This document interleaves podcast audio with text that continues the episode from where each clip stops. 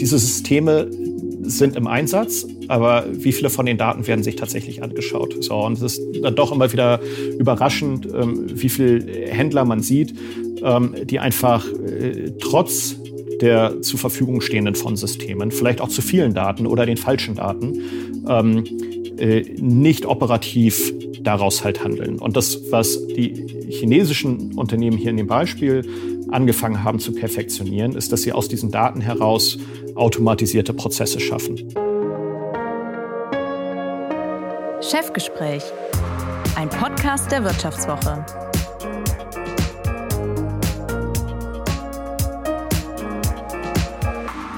Mein heutiger Gast im Chefgespräch ist 1,80 Meter groß und damit zwar für einen Unternehmer nicht auffällig klein, aber eben doch zu klein für eine Karriere als Profi-Volleyballer.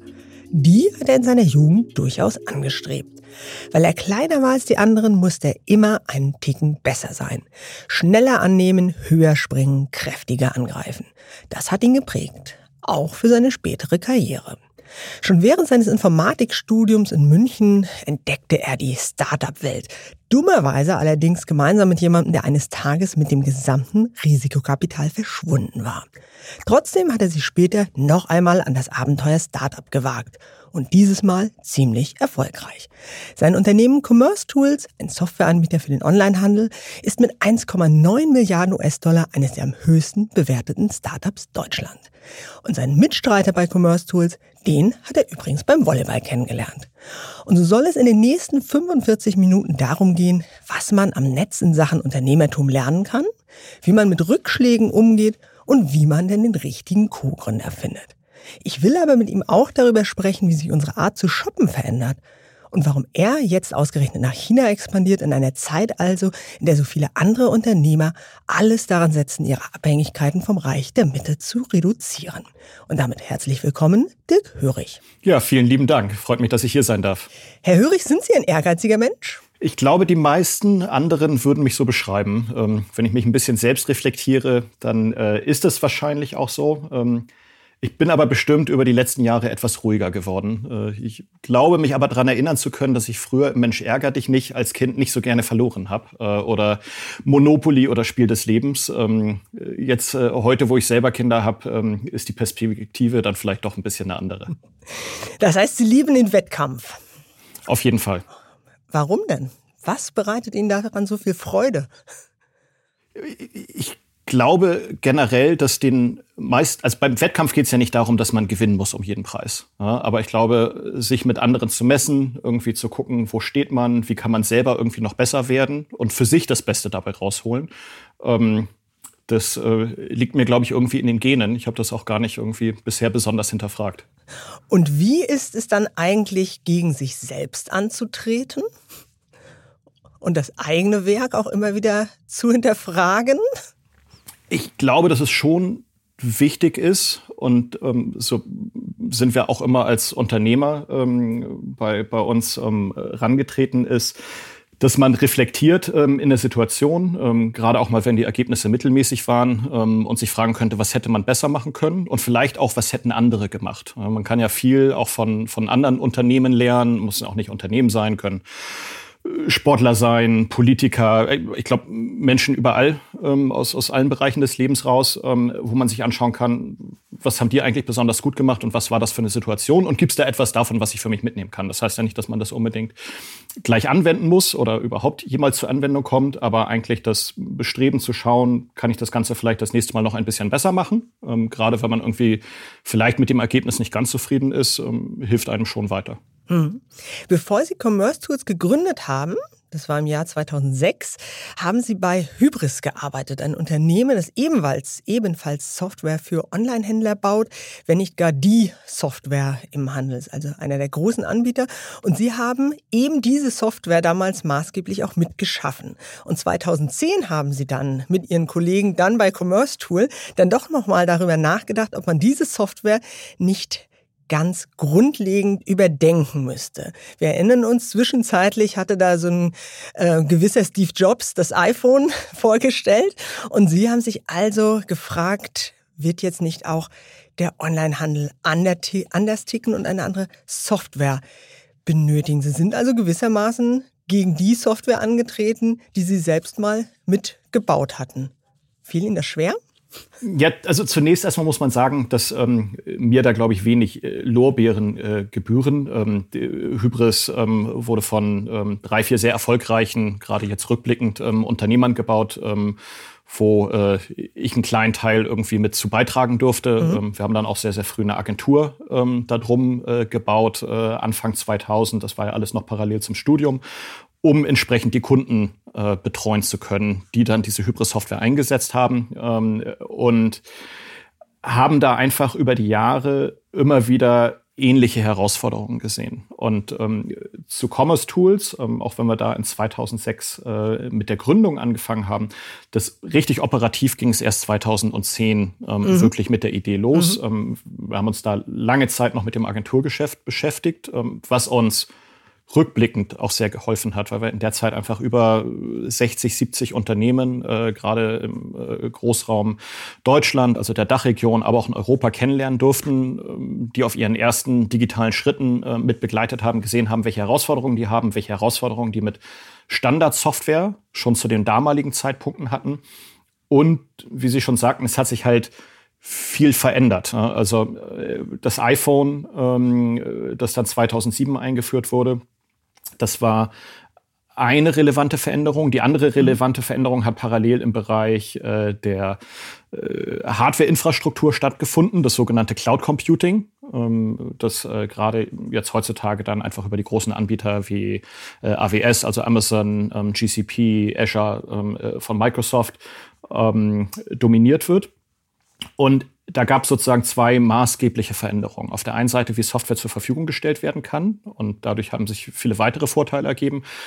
Und auf der anderen Seite war absehbar, dass sich unser Konsumentenverhalten verändern wird, mhm. weil sich unser kompletter Alltag einfach durch das äh, rasante Wachstum der Smartphones verändern wird. So, und da haben wir uns die Frage gestellt, ob die Technologien nicht nur bei Hybris, sondern auch die von anderen Anbietern ähm, zu der Zeit im Umlauf ähm, waren, ob die für die Zukunft die richtige Antwort anbieten auf die Fragen, die Unternehmen haben werden. Und wir sind da zu dem Schluss gekommen, dass ähm, sich einfach so viel verändert und dass wir E-Commerce-Software neu, mal neu denken wollen. Und vielleicht auf die Frage, ob uns das schwer gefallen ist.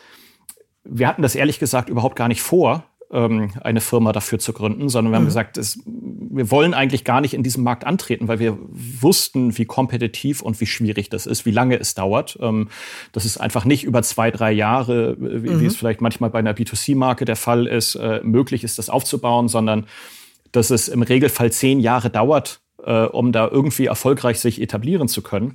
Und deswegen war unser Ansatz eigentlich dazu, die bestehenden Anbieter zu überreden, das doch zu machen ähm, und ja. denen dabei zu helfen. Aber die ähm, haben da offenbar nicht so drauf gehört.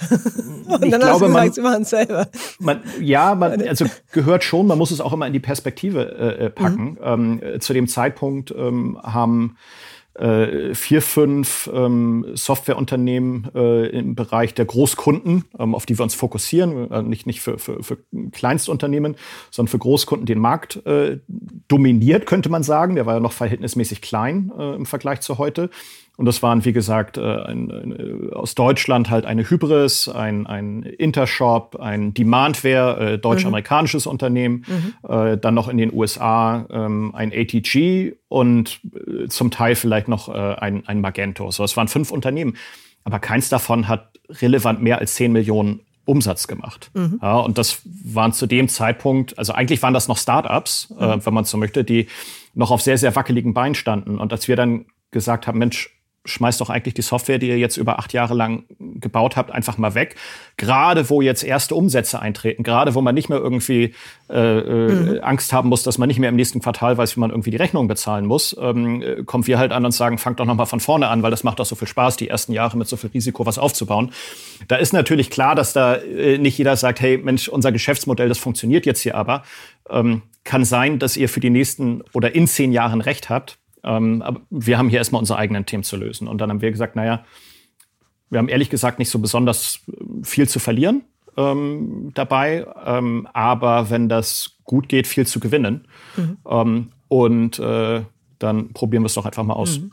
Aber ich finde es ganz spannend, wie Sie das jetzt gerade beschrieben haben, auch ähm, so die äh, Player, die quasi so aus dem Gröbsten raus waren, sage ich jetzt mal, so diese Wachstumsphase eingetreten sind. Offenbar haben die ja dann schon auch diese Scheu gehabt, eben die Dinge jetzt wieder komplett auf den Kopf zu stellen verstehe ich menschlich, ähm, ist ja auch anstrengend. Aber das sehen wir ja tatsächlich immer wieder, dass das auch so ein Hemmschuh ist dann von Unternehmen, wichtige Trends zu verpassen. Und wenn ich es jetzt richtig verstanden habe, sagen Sie, wir als Startup hatten dann, die eben wirklich noch in den Kinderschuhen steckten, hatten den Vorteil, dass wir eben auch nichts zu verlieren hatten. Jetzt sind Sie ja inzwischen eben doch aus dem Gröbsten raus, möchte ich so sagen.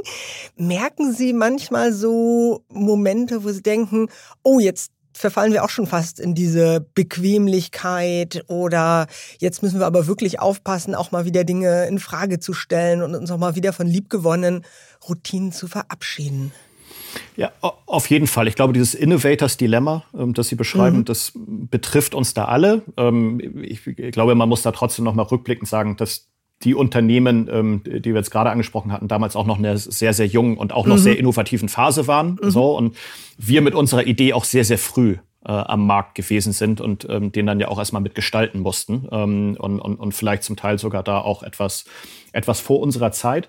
Aber äh, wir sehen ja ähm, mehr und mehr Veränderungen. Ähm, gefühlt, ähm, wahrscheinlich aber auch faktisch. Ähm, äh, in der Welt heutzutage. Ähm, jetzt von, von äh, Covid, äh, äh dann einer, einer niedrig Null Negativzinsphase zu einer, mhm. ich will jetzt nicht sagen unbedingt Hochzinsphase, das hängt davon ab, wie lange man äh, schon wirtschaftlich dabei ist, aber auf jeden Fall sieht das anders aus als die 2010er, mhm. ähm, äh, zu äh, Krisen ähm, geopolitischer Natur, äh, die wir weltweit sehen, verändernden neuen Technologien, AI, ähm, äh, das äh, äh, nicht nur als, als Hype-Thema äh, gerade da ist, sondern auch sehr, sehr viel äh, nachhaltig verändern wird. Und da muss man natürlich gucken, dass man auf der einen Seite am Ball bleibt und äh, immer wieder überlegt, ist eigentlich das, was wir machen, löst das die Probleme, die unsere Kunden nicht nur heute haben, sondern mhm. in welche Herausforderungen können die denn morgen und in Zukunft rennen, ohne dass wir jetzt auch die Zukunft vorhersagen können, aber uns da die Flexibilität bewahren, ähm, und versuchen weiterhin entsprechend innovativ zu sein. Mhm. Wie schaffen Sie das? Also haben Sie da, äh, keine Ahnung, es gibt Manager, die gehen dann einmal im, Jahr, äh, im Jahr ins äh, Schweigekloster, um sich wirklich mal auf sich selbst zu besinnen. Es gibt äh, Leute, die sehr bewusst Konferenzen besuchen, die nichts mit ihrem Alltagsgeschäft zu tun hat. Es gibt die Nerds, die alle äh, Techniken, technischen Journals lesen, um da auch wirklich gar keinen Trend zu verpassen. Was ist Ihr Angang?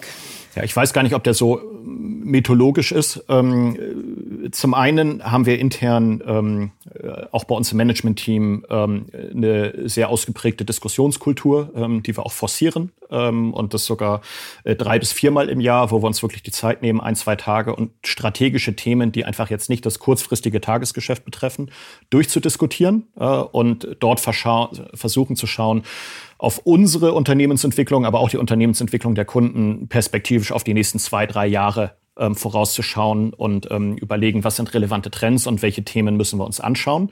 Ähm, zum anderen haben wir mittlerweile den Vorteil, dass das ähm, Geschäft global aufgestellt ist, ähm, in den USA, in Europa, ähm, aber auch teilweise mittlerweile in Asien.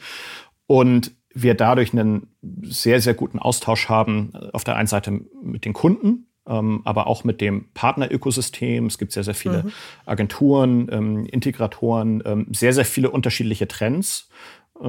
Und ich glaube, wir sind äh, kulturell ähm, sehr, sehr offen. Ähm, es mhm. sich über den eigenen Tellerrand zu schauen und sich dann auch einfach Themen anzugucken, die irgendwo anders auf der Welt passieren. Ähm, man kann die ja dann immer noch ähm, für sich entsprechend bewerten ähm, und, und einordnen und dann entscheiden, wie geht man entsprechend damit um. Aber es hilft einem auf jeden Fall dabei, irgendwie da ein ähm, offenes Mindset äh, zu behalten. Mhm. treffen wir dadurch immer die richtigen Entscheidungen? Das wissen wir auch nicht, aber wir bewahren uns zumindest die entsprechende Flexibilität. Hm. Was meinen Sie mit kulturell offen? Wie kann ich mir das vorstellen? Na, ich glaube gerade, ähm, äh, wenn man sich jetzt irgendwie nur ähm, Europa anschaut, ähm, dann ähm, bekommt man nicht mit, ähm, wie jetzt vielleicht irgendwie äh, gerade Einkaufsverhalten hatten Sie vorhin mal angesprochen. Mhm. Das sieht in vielen Ländern in Asien komplett anders aus. So, wird ja. es deswegen bei uns genauso aussehen?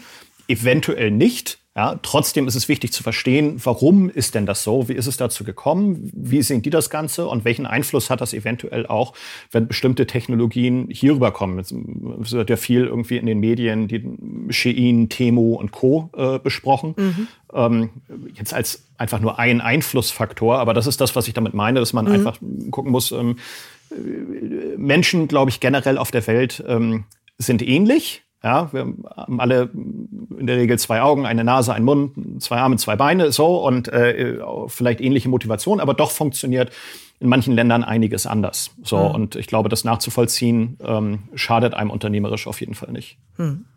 Ehe wir tatsächlich auch ähm, über diese technologischen Trends, über diese ähm, Shopping-Trends, äh, Shein und äh, Temu hatten Sie gerade schon erwähnt, ähm, noch ein bisschen mehr sprechen später, würde ich ganz gern noch bei Ihnen bleiben. Ich hatte es in der Anmoderation schon erwähnt. Sie haben eben schon das Gründerleben recht früh begonnen, während des Studiums und einer Ihrer Co-Gründer ist dann auf einmal mit dem gesamten Risikokapital weg gewesen. Was war denn da bitte schön los? Haben ja, Sie ihn jemals wiedergefunden? Das war ähm, äh, lustigerweise habe ich äh, ein großes Firmenschild von dieser Firma ähm, in einem äh, Firmen-Offsite, das wir letztens in Südspanien hatten, bin ich auf einmal mit einem Taxi äh, in der Straße äh, lang gefahren in Mabea und habe ein riesengroßes Gebäude gesehen, dort mit einem Schild drauf und dachte, ach nee, ähm, das ist ja interessant.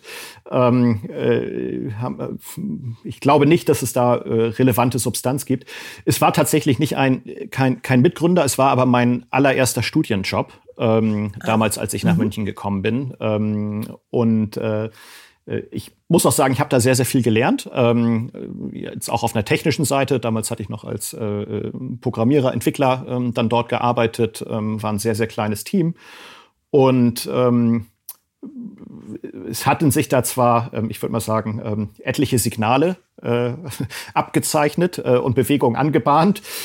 Ja, dass ähm, äh, in seinem Büro ähm, sehr, sehr kostspielige Sachen angeschafft worden, die aber jetzt nicht unbedingt etwas mit dem Tagesgeschäft zu tun hatten. Ähm, und wir uns schon gewundert haben, ob das jetzt irgendwie ähm, zeitgemäß ist. Und äh, der Fokus äh, sich auch sehr, sehr stark äh, seinerzeit vom Unternehmen wegbewegt hat, ähm, während äh, das Produkt noch nicht an den Markt gegangen ist. Und insofern hatten wir da schon, schon Bedenken und ähm, ein paar Wochen später kam es auch dann dazu, dass äh, äh, über Nacht ähm, sein, sein äh, Arbeit oder seine Wohnung ist direkt neben dem Büro gewesen, ähm, LKWs äh, mit allen seinen Möbeln äh, weggedüst sind äh, und äh, wir davor verschlossenen Türen ähm, das wiedergefunden hatten.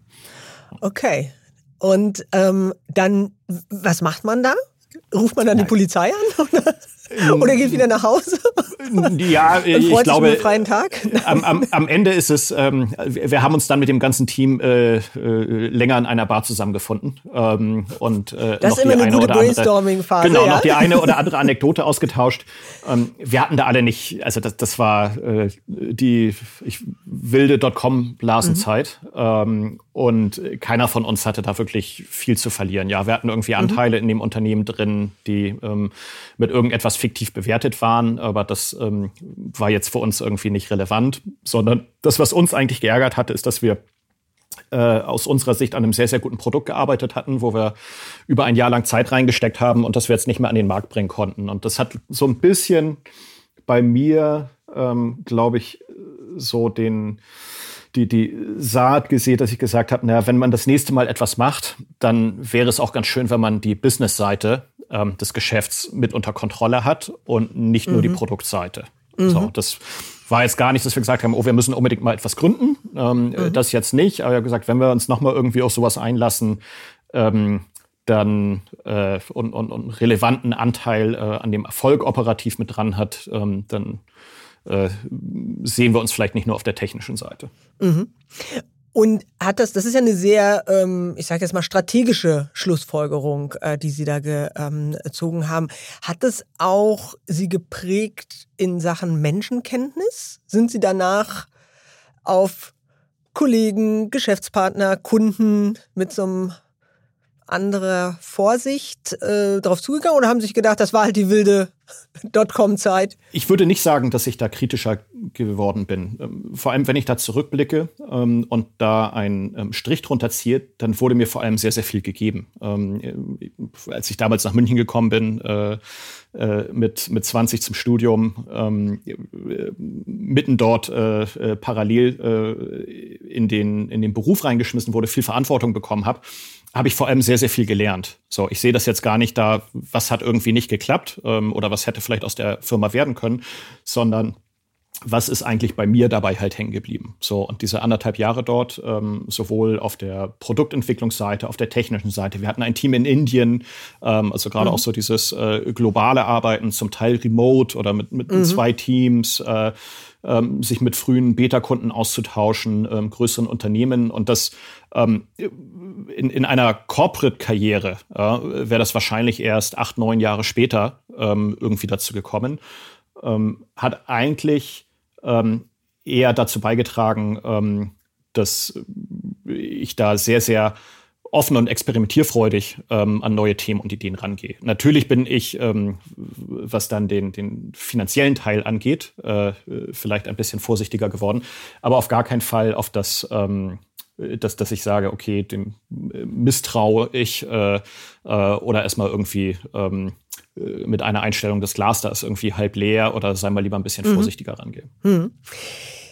Jedenfalls haben Sie Ihren jetzigen Co-Gründer bei Commerce Tools, Dennis Werner, auf dem Volleyballfeld kennengelernt. Wobei ich mir jetzt nicht ganz sicher äh, bin, ob Sie sich tatsächlich auf dem Volleyballfeld kennengelernt haben oder vielleicht doch äh, beim Job, weil Sie haben eben für diese ähm, Hybris-Implementierungsagentur, die Sie eben schon erwähnt äh, haben, da haben Sie auch schon mit ihm zusammengearbeitet. Deswegen lernt man sich am Netz tatsächlich besser Ja, wir haben kennen. uns tatsächlich, tatsächlich beim Sport kennengelernt. Ähm, glaube, am Ende war es so, dass er mit mir in der Halle spielen musste, ähm, äh, aufgrund einer ähm, Schulterverletzung, die er damals hatte. Ähm, äh, konnte er in der ersten äh, Bundesligamannschaft ähm, da nicht mitspielen, ähm, ist ein Jahr lang ausgefallen, ähm, war dann wieder am Aufbau und musste in die zweite Mannschaft ähm, kommen. Damals hatten wir da dritte, dritte Liga gespielt.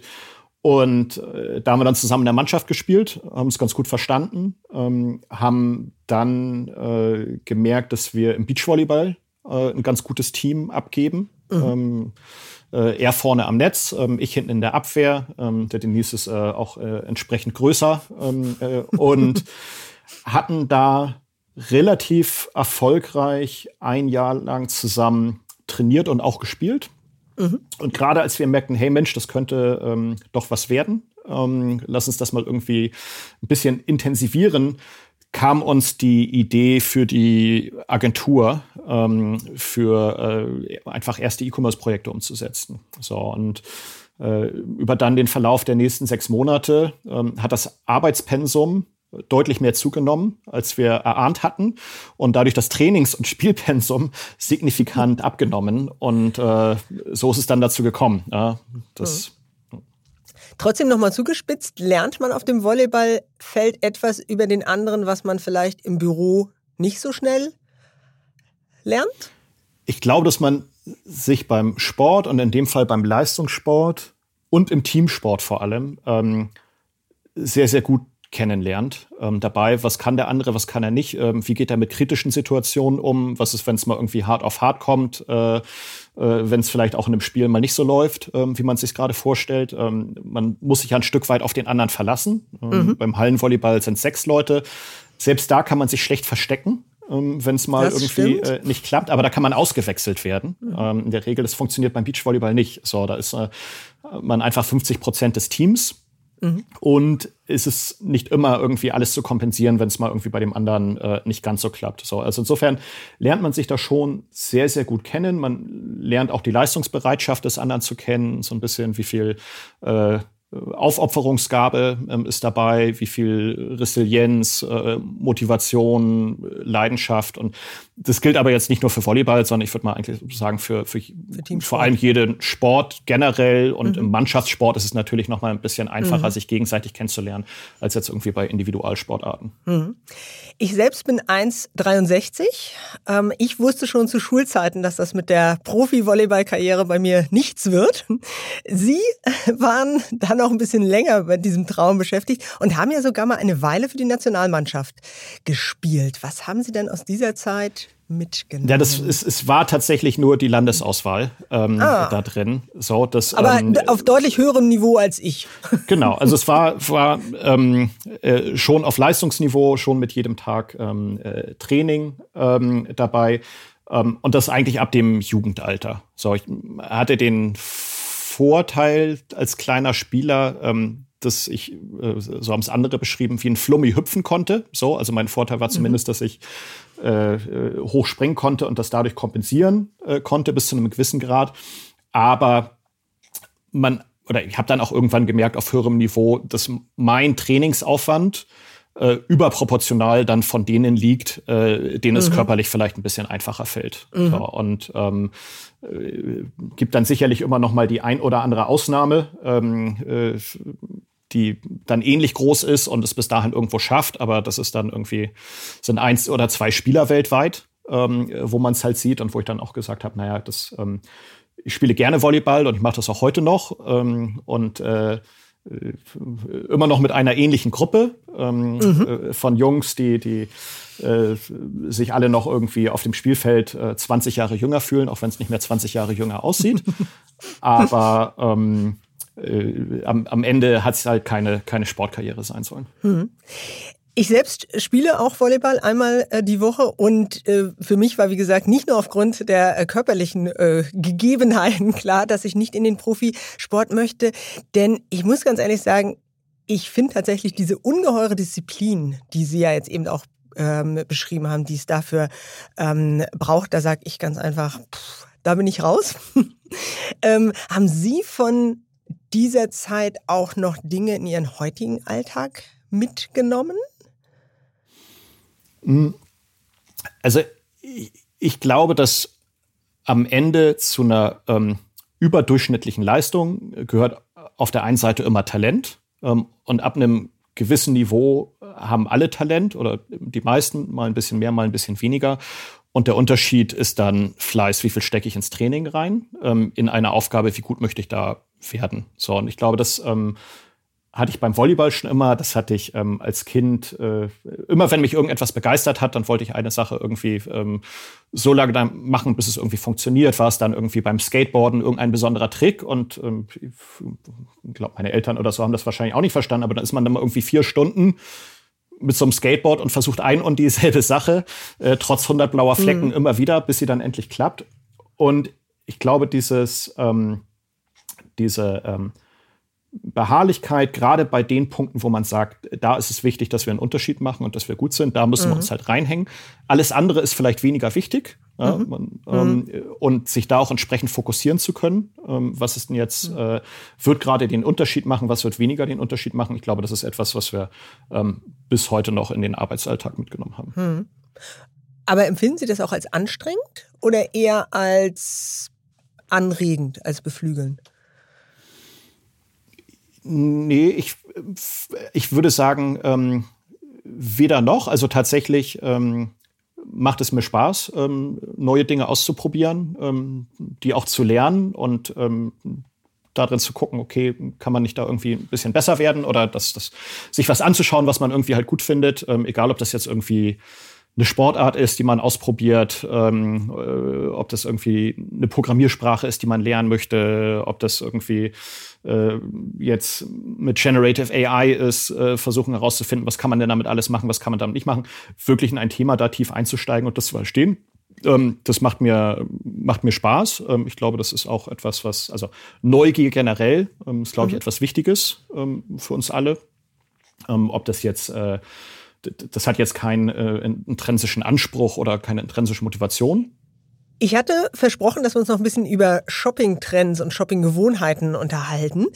Aber ich würde kurz davor ganz gerne noch mal eine kleine Lockerungsübung mit Ihnen machen und dabei Ihre eigenen Shopping-Gewohnheiten ein bisschen ausloten. Ich beginne jeweils einen Satz und Sie führen ihn zu Ende und verraten uns dabei, ob Sie den jeweiligen Gegenstand in der Fußgängerzone oder bei TikTok entdeckt haben, beim Biobauern oder am Smartphone besorgen, vielleicht auch besorgen lassen oder womöglich gar nicht kaufen, weil es nichts für Sie ist.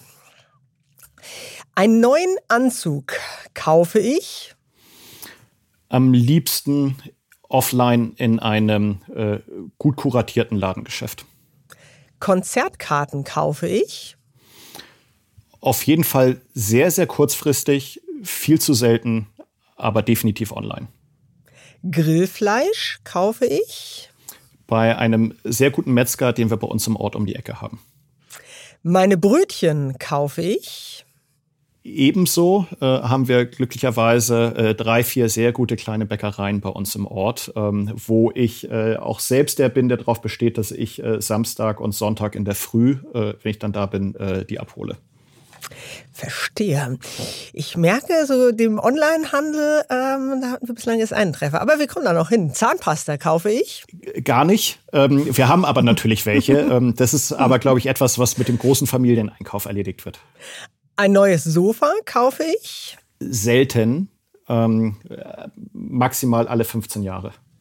Und wenn, dann?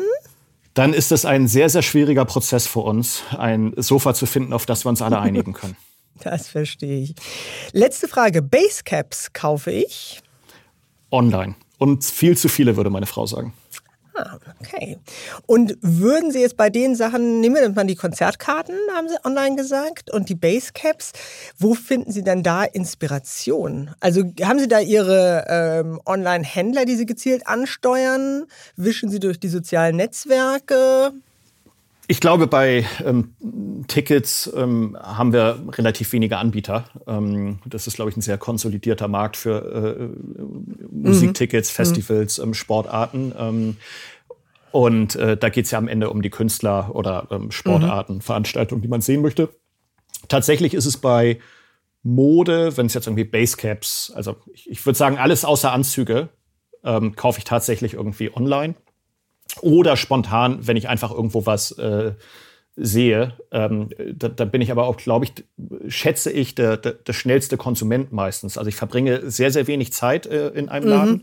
wenn ich schon weiß, was ich irgendwie halt haben möchte. Ähm, da, da ähm, fällt mir eher auf, dass ähm, es da noch viel äh, zu tun gibt, ähm, wo wir uns auch mit Commerce Tools engagieren äh, momentan, weil ich merke, dass ich mehr Zeit am Bezahlprozess verbringe, als eigentlich mit der Auswahl ähm, der Ware ähm, mhm. in, den, in den Geschäften. Und ich glaube, da gibt es noch äh, einiges an Herausforderungen, um das Einkaufserlebnis zu verbessern. Ähm, zu den Online-Einkäufen ist es aber tatsächlich so, dass ich auf der einen Seite äh, in unterschiedlichen Online-Läden schaue, ähm, die ich kenne, wo ich weiß, die haben irgendwie äh, eine große Auswahl, ähm, gute Verfügbarkeit, äh, gute Qualität, gutes Lieferversprechen, ähm, mich aber auch gerne irgendwie inspirieren lasse. Das, ob das nun irgendwie über ein Pinterest ist, ähm, irgendeine mhm. andere ähm, soziale Plattform, ähm, kann aber auch tatsächlich äh, ganz banal über die Google-Suche gehen. Mhm. Jetzt ohne Ihnen zu nahe treten zu wollen, sind Sie ja vielleicht auch nicht mehr der allerjüngste äh, Konsument. Und wenn wir da jetzt mal vielleicht eine Generation drunter gehen, dann sind natürlich die beiden Shopping-Apps gerade in aller Munde, äh, die Sie auch vorhin schon angesprochen haben, Shein und Temu. Beides chinesische Apps. Beide lassen manche Artikel sogar erst nach der Bestellung fertigen, äh, finden ihre Kundschaft sehr, sehr stark über TikTok. Und teils sind das auch Produkte nach Mustern gefertigt, die irgendein Algorithmus in einem Markenshop kopiert habt. Und beide Ab-Anbieter ködern ihre Kundschaft vor allem auch durch niedrige Preise. Temu verschickt täglich gut 400.000 Päckchen nach Deutschland. Bei Shein sind es weitere rund 100.000. Macht Ihnen das manchmal Angst? Mir macht es definitiv für den Wirtschaftsstandort ähm, Sorge. Ähm, sind äh, ja, in einem Land, einem Kontinent, ähm, wo viele Themen sehr, sehr schnell äh, nach innen drin reguliert werden ähm, und es dann aber hier nicht geschafft wird, ähm, einfach ein Level Playing Field zu schaffen ähm, gegenüber dem lokalen Handel. Und ich glaube, genau darum muss es gehen. Es kann nicht sein, dass irgendwie äh, auf einer ähm, Lieferseite, Lieferketten-Thematik, auf äh, Logistikkostenebene, Steuerebene ähm, Unternehmen wie Temo und Shein signifikante Wettbewerbsvorteile einfach gegenüber lokalen Playern haben. Ähm, wir haben dann ja auch hier nochmal einfach relevante äh, Verbraucherschutzthemen ähm, eventuell auch mhm. drin, ähm, je nach äh, Produktkategorie, ähm, wie werden die gefertigt, ähm, wie ist die Materialqualität, wie sind die Arbeitsbedingungen und Co. Ähm, ich glaube, da gibt es vieles zu hinterfragen und man muss es am Ende aber, wenn man es auf einer wirtschaftlichen Ebene betrachtet, glaube ich, einfach ähm, von zwei Seiten sehen. Das eine ist, was, wie, wie ist die Nachhaltigkeit von diesem Geschäftsmodell? Ähm, vielleicht auch noch die dritte Seite, ähm, die wir gerade angesprochen hatten. Ähm, wie schafft man hier einfach ähm, äh, Fairness im Wettbewerb mhm. Von Unternehmen, die einfach, deutsche Unternehmen sind einfach komplett anders aufgestellt äh, operativ. Und auf der dritten Seite, was gibt's hier aber tatsächlich für Themen von, wo man eventuell auch lernen kann? So, und damit ist jetzt nicht gemeint, ähm, einfach okay, welche Produkte äh, kann man möglichst irgendwie halt billig fährten, sondern tatsächlich, wie gehen ein Temo und Shein ähm, mit äh, einfach ähm, Kundendaten um, ähm, dass sie sehr, sehr schnell verstehen, was sind Trends, ähm, sehr schnell in der Lage sind, auf diese Trends zu reagieren ähm, und es zum Teil auch schneller schaffen als ähm, lokale Unternehmen dann darauf anzuspringen. Wir, ne, das, das Thema Fast Fashion ähm, mhm. mit äh, H&M, äh, Zara, anderen Unternehmen kommt ja ursprünglich eigentlich mit aus Europa. Ähm, und jetzt sehen wir, dass es da andere Unternehmen gibt, die jetzt vielleicht nicht zwingend im Modebereich, aber in anderen Produktkategorien es einfach nochmal deutlich perfektionierter haben. So, und da kann man jetzt drüber jammern und sagen, ah, das ist aber alles nicht fair. So, und natürlich auf einer Regulierungsebene muss man sich das anschauen. Auf einer operativen Ebene muss man aber trotzdem damit umgehen. Ich kann mich dann nicht irgendwie hm. auf die äh, Tribüne setzen und zuschauen und sagen, na, dann warte ich mal, ob das alles irgendwie vorbeigeht, weil ich moralisch sozusagen ein anderes Empfinden oder eine andere Sichtweise darauf habe. Ich glaube, das ähm, wird zu deutlichem wirtschaftlichem Schaden führen. Mhm. und darauf muss man sich entsprechend einstellen. Mhm. Was kann ich denn als deutscher Händler von Temu lernen? Sie haben eben ähm, ja das Kundenverständnis ein bisschen skizziert. Was machen die so gut? Warum sind die so erfolgreich? Warum verschicken die ähm, deutlich mehr Pakete nach Deutschland als, würde ich jetzt mal sagen, habe ich nicht nachgeschaut, aber ich würde sagen, als Otto. Ja, ich, ich, glaube, eins zu eins kann man das Ganze nicht vergleichen, weil die Art der mhm. Pakete, die jetzt irgendwie ein Otto oder ein anderer verschickt, ähm, da sind, glaube ich, im Durchschnitt auch andere Produkte drin. Ähm, wir haben es mhm. ja momentan mhm. immer noch sehr, sehr stark. Ähm, meiner Einschätzung nach, ich habe jetzt auch nicht alle Daten ähm, von denen und die komplett analysiert, ist schon häufig mit ähm, Elektronik-Billigartikeln ähm, zu tun. Ähm, ich, ich jetzt ein bisschen herablassen würde man sagen, irgendwie Krimskrams, äh, den man vielleicht nicht unbedingt braucht, aber wenn es günstig ist, möchte man es irgendwie gerne haben. Ja. Jetzt haben mhm. wir äh, Weihnachten, dann würde man sagen, irgendwelche, je nachdem, wo man wohnt, äh, Julklapp oder Wichtelgeschenke äh, ist vielleicht mhm. das, was da in den Päckchen am besten verschickt wird. Mhm. Ähm, und das funktioniert da ganz gut. Ähm, die Frage, die noch zu beweisen ist, funktioniert das auch mit anderen hochpreisigeren Kategorien, ähm, wo es dann auch deutlich mehr äh, auf die Marke ankommt, auf die Qualität, äh, andere Faktoren wichtig sind und eben nicht nur ähm, der günstige Preis. So, das äh, glaube ich, das bleibt erstmal noch zu beweisen und ist dort die, die offene Frage. Nichtsdestotrotz führt es dazu, dass ähm, äh, Temo und Shein einen Preis- und Margendruck ähm, ausüben. Weil selbst wenn sie nur am preislich unteren Ende des Marktes Prozentpunkte von den Händlern abgraben, äh, sinkt bei denen das Gesamtvolumen. Ähm, dadurch sinkt dann eventuell äh, bestimmte Mindestabnahmen, ähm, äh, Paketgrößen, ähm, Kooperationen mit DHL, UPS und Co. verändern sich so. Also mhm. ergeben sich schon mal Abhängigkeiten draus. Und was man aber davon lernen kann, wenn man eben nicht einfach nur diesen pauschalen 1 zu 1 Vergleich macht und sagt, okay, die verschicken jetzt aber äh, auf einmal schon so viel, ähm, wenn es in anderen Kategorien ist, ist, äh, datenorientiert zu arbeiten. Und das ist tatsächlich ja, etwas, was alle seit gefühlt über zehn Jahren predigen. Auf ähm, alle Fälle. Ich höre den Begriff aber, nicht das erste Mal, ja. Mhm. Ja, genau. Aber die Frage ist tatsächlich, ähm, diese Systeme sind im Einsatz, aber wie viele von den Daten werden sich tatsächlich angeschaut? So, und es ist dann doch immer wieder überraschend, ähm, wie viele Händler man sieht, ähm, die einfach äh, trotz der zur Verfügung stehenden von Systemen, vielleicht auch zu vielen Daten oder den falschen Daten, ähm, äh, nicht operativ daraus halt handeln. Und das, was äh, die chinesischen Unternehmen hier in dem Beispiel angefangen haben zu perfektionieren, ist, dass sie aus diesen Daten heraus automatisierte Prozesse schaffen. Äh, sei es irgendwie in die äh, Produktionsplanung ähm, von der Kapazität, sei es für die Logistik,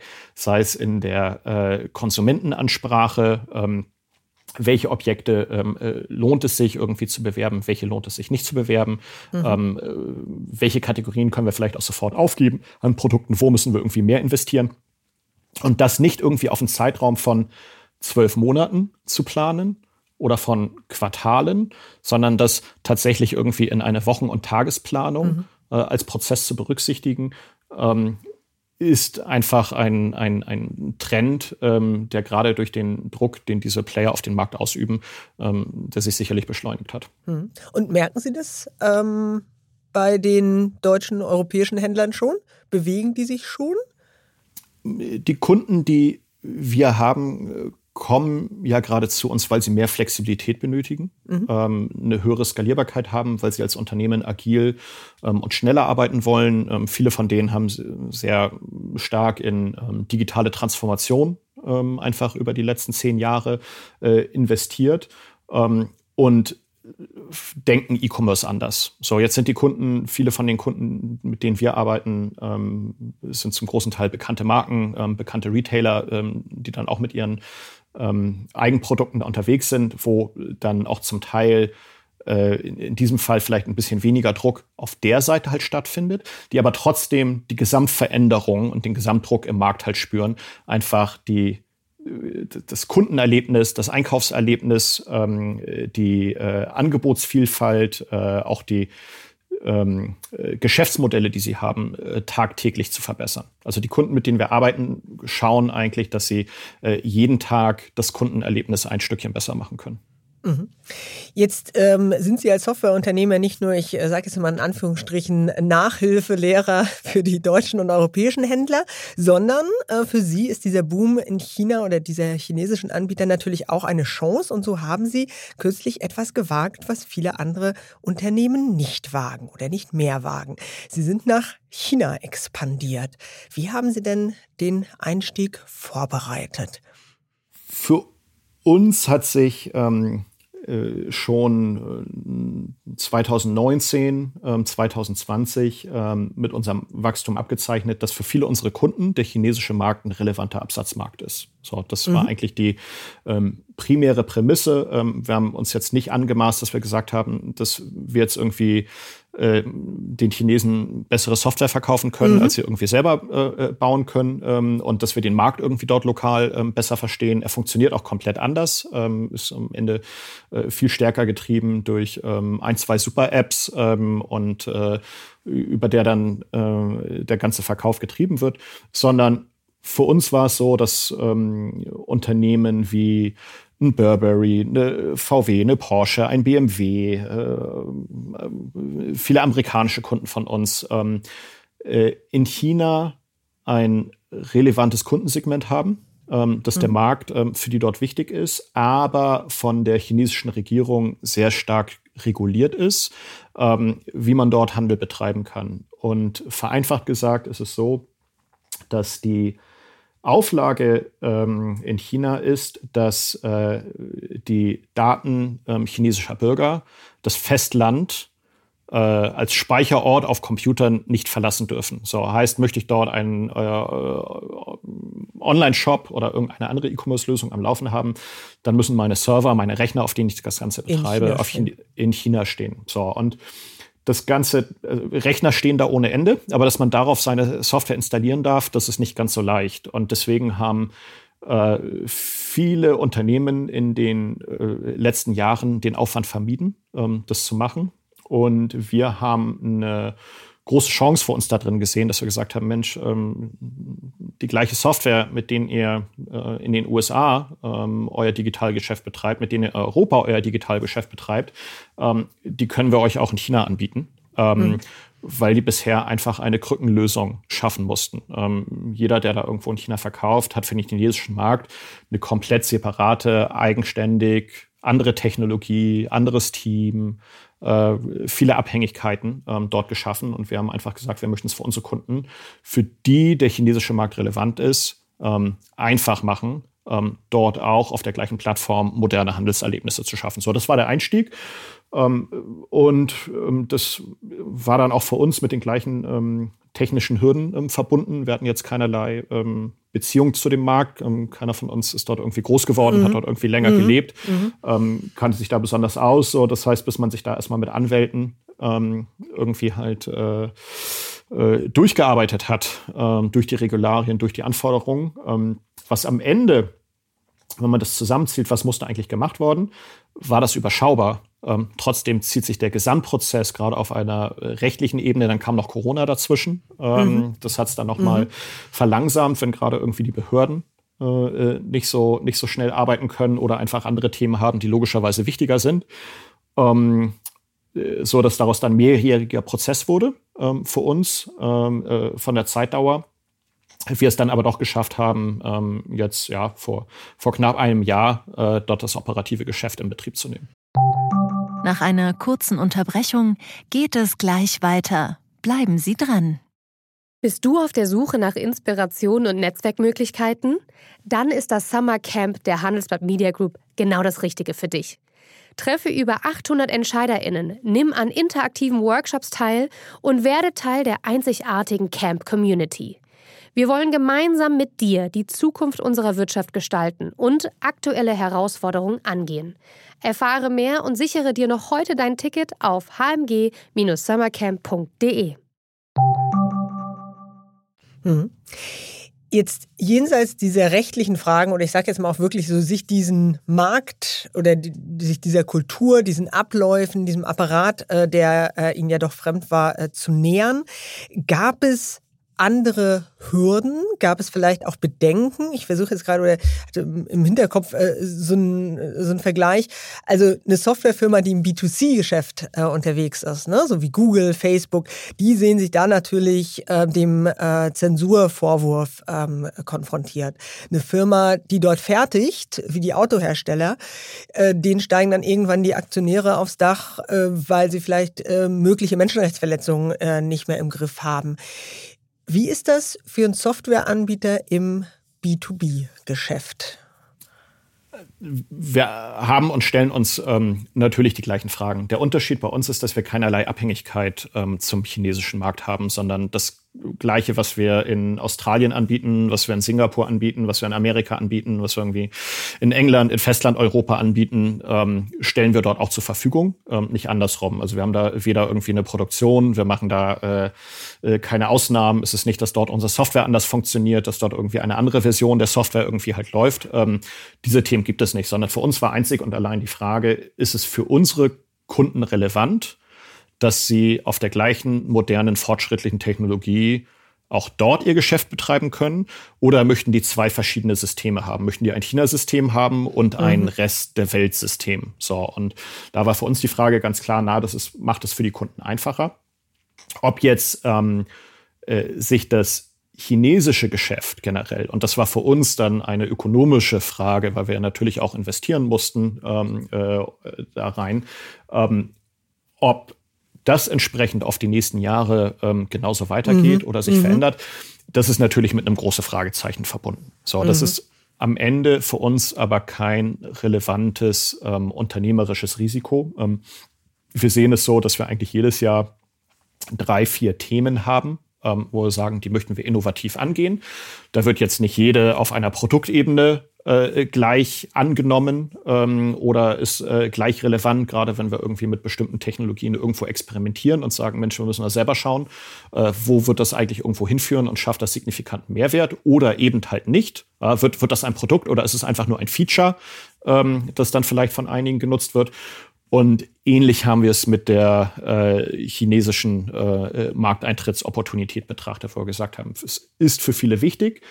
Wird es in Zukunft noch ähm, gleich wichtig bleiben? Ähm, das hängt einfach von vielen geopolitischen Faktoren ab, ähm, die wir auch äh, entsprechend nicht mit kontrollieren können. Ich glaube, dass es nicht gut ist, ähm, gerade irgendwie aus einer europäischen Sicht China einfach nur so abzutun ähm, mhm. Dafür wird es, glaube ich, ähm, falsch eingeschätzt und äh, ist immer so ein bisschen die Gefahr, jeder, wenn er Google Maps anmacht, sieht nur sein Land in der Mitte und der Rest gerade links und rechts davon sieht wahnsinnig klein aus. Ähm, und wenn man dann irgendwie mal dort ist, dann merkt man auf einmal, dass das eigene Land äh, nicht mehr ganz in der Mitte äh, ist und äh, im Vergleich vielleicht ganz klein. Ähm, und äh, dass die Abhängigkeiten als aber auch die Opportunitäten auf einer wirtschaftlichen Ebene äh, dann doch viel größer sind ähm, und es dann vielleicht irgendwie doch manchmal mehr Gemeinsamkeiten gibt, als man irgendwo halt denkt, trotz all der Herausforderungen. So, aber deswegen ist es für uns äh, am Ende eine, eine Chance, vor allem aber die Möglichkeit, einfach unseren Kunden bessere Technologie zur Verfügung zu stellen. Mhm. Wir biegen in die Schlusskurve ein und äh, nicht nur dieser Podcast nähert sich seinem Ende, sondern eben auch ein turbulentes Jahr. Sie haben es eben angesprochen, die geopolitische Gemengelage, die Risiken, äh, sie werden uns höchstwahrscheinlich erhalten bleiben und es ging auch in diesem Jahr wirklich ähm, ja rauf und runter. Wie blicken Sie persönlich zurück? Erschöpft, stolz? Bin sehr, sehr zufrieden damit, ähm, wie wir äh, gerade ein herausforderndes ähm, Jahr 2023 ähm, geschafft haben. Wir hatten ähm, gestern ähm, Abend erst äh, äh, ein äh, globales äh, äh, All Hands, also ähm, alle in der Firma kommen zusammen weltweit, in dem Fall remote. wir hatten schon verschiedene Weihnachtsfeiern in den jeweiligen Standorten Offices. jetzt gestern gab es dann nochmal die globale Veranstaltung, wo wir versucht haben, das Jahr einmal zusammenzufassen und Revue passieren zu lassen. Und ich glaube, wir haben das ja sehr, sehr gut gemeistert mit all diesen Herausforderungen. Ähm, für uns ähm, operativ muss man ja sehen, wir kommen aus einer Phase 2021, niedrige Zinsen, ähm, Digitalprojekte sind sehr, sehr schnell skaliert. Ähm, ich würde mal sagen, alles unter 100 Prozent Wachstum ähm, ist eigentlich nicht erwähnenswert gewesen. Und ähm, jetzt finden sich die meisten Unternehmen, und ich glaube gerade bei den öffentlich notierten äh, Tech-Unternehmen kann man das sehr, sehr gut sehen, äh, sind auf einmal äh, bei vielen, wo äh, 2021 noch 100 Prozent irgendwo drin standen, sieht man nur noch irgendwie 10, 11, 12 Prozent ähm, und äh, das innerhalb von zwei Jahren. Und gerade in diesem Vergleich sehen wir, dass wir da doch ein sehr, sehr gutes Jahr hatten. Wir haben ähm, es in einer herausfordernden Zeit immer noch geschafft, äh, mit 50 Prozent zu wachsen. Ähm, wir äh, haben sehr, sehr effizient gearbeitet. Ähm, ich glaube, das ist etwas, worauf wir sehr stolz sind, weil wir die Firma schon immer mit einem sehr, sehr großen Fokus auf ökonomische Nachhaltigkeit aufgebaut haben, selbst in mhm. diesen äh, turbulenten Wachstumsphasen ähm, haben wir immer geguckt, dass wir äh, nicht irgendwie mehr ausgeben, als wir irgendwie dadurch versuchen, neu einzunehmen. Ähm, aber auch wir haben äh, gesagt, für dieses Jahr, ähm, dass einfach äh, Effizienz, äh, Steigerung der Profitabilität ähm, für uns wichtig ist. Ähm, die haben wir um über 70 Prozent verbessert. Ähm, äh, im Verlauf des Jahres. Ähm, äh, äh, einfach alle 630 äh, Kolleginnen und Kollegen äh, einen super Job gemacht, ähm, muss man auch sagen, und alle am gleichen Strang gezogen ähm, und trotzdem äh, das ähm, Wachstum nicht aus den Augen verlassen. So, und wenn wir da sehen, äh, mit all den Themen, mit denen man da als Unternehmen, aber auch dann die äh, Mitarbeiterinnen und Mitarbeiter äh, mit beschäftigt sind. Äh, und äh, auch bei denen gehen ja die Themen, die irgendwie geopolitisch passieren, äh, nicht einfach sang- und klanglos vorbei. Dann bin ich da schon sehr stolz drauf, auf das Team, ähm, aber auch die Firma, wie wir uns da äh, positioniert haben. Mhm. Und wo und wie werden Sie abschalten am Ende dieses Jahres? Ähm, mit der Familie ähm, äh, auf jeden Fall. Ich glaube, ähm, gar nichts Besonderes. Äh, äh, ein paar schönen äh, Weihnachtstagen und äh, hoffentlich, ähm, wir hatten ja in, in München sehr früh sehr viel Schnee äh, dieses Jahr. Ähm, der ist jetzt, äh, so schnell wie er kam, ist er auch wieder gegangen. Ähm, ich hoffe, dass wir ein paar äh, nette Tage äh, mit Skiern und Snowboards in den Bergen haben werden. Das klingt doch sehr, sehr schön. Da wünsche ich ganz viel Spaß dabei und bedanke mich für das spannende Gespräch. Vielen lieben Dank. Ich hoffe, dass auch Sie, liebe Hörer, liebe Hörerinnen, in diesen Tagen einmal abschalten können. Das Chefgespräch macht ebenfalls eine kleine Pause. Am 9. Februar geht es weiter. Und dann lüften wir in diesem Podcast die Erfolgsgeheimnisse von ein paar sehr spannenden Unternehmern und Managerinnen. Wir haben den Chef von Tesa zu Gast und die Chefin von Hugendubel, den Chef des Modehändlers Marco Polo und die Chefin von Otto Bock, dem Weltmarktführer für Prothesen. Wir werden mit Ihnen über die prägenden Momente in Ihrer Karriere sprechen und nachzeichnen, wie Sie in die Chefetagen der deutschen Wirtschaft gekommen sind. Und ich habe dann einen neuen Co-Host an meiner Seite. Meinen Kollegen Konrad Fischer, der bei der Wirtschaftswoche das Ressort Unternehmen und Technik leitet. Schalten Sie dann ein und schicken Sie uns bis dahin gerne auch Ihre Anregungen. Wen sollten wir unbedingt mal ins Chefgespräch einladen? Was wünschen Sie sich noch in diesem Podcast? Wir freuen uns auf Ihre Vorschläge an chefgespräch.vivo.de. Und schauen Sie auch mal in die Show Notes. Für treue Hörer und Hörerinnen des Podcasts haben wir ein paar Angebote, damit Sie die Vivo digital wie auch gedruckt etwas günstiger lesen können.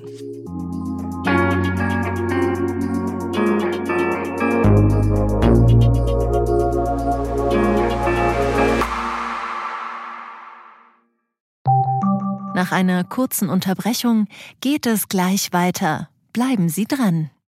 Eine Weltreise starten, Ihr Hobby ausleben, finanzielle Unabhängigkeit muss kein Traum bleiben. In der neuen Vivo Coach Masterclass erfahren Sie, wie Sie das Vermögen dafür aufbauen und es einsetzen. Kurzweilige Videos, spannende Inhalte, konkret umsetzbare Empfehlungen. Entdecken Sie das neue kostenlose Video-Learning-Format exklusiv für Abonnentinnen und Abonnenten der Wirtschaftswoche. Jetzt unter vivo.de slash coach slash masterclass. Vivo Coach. Wissen, das sich auszahlt.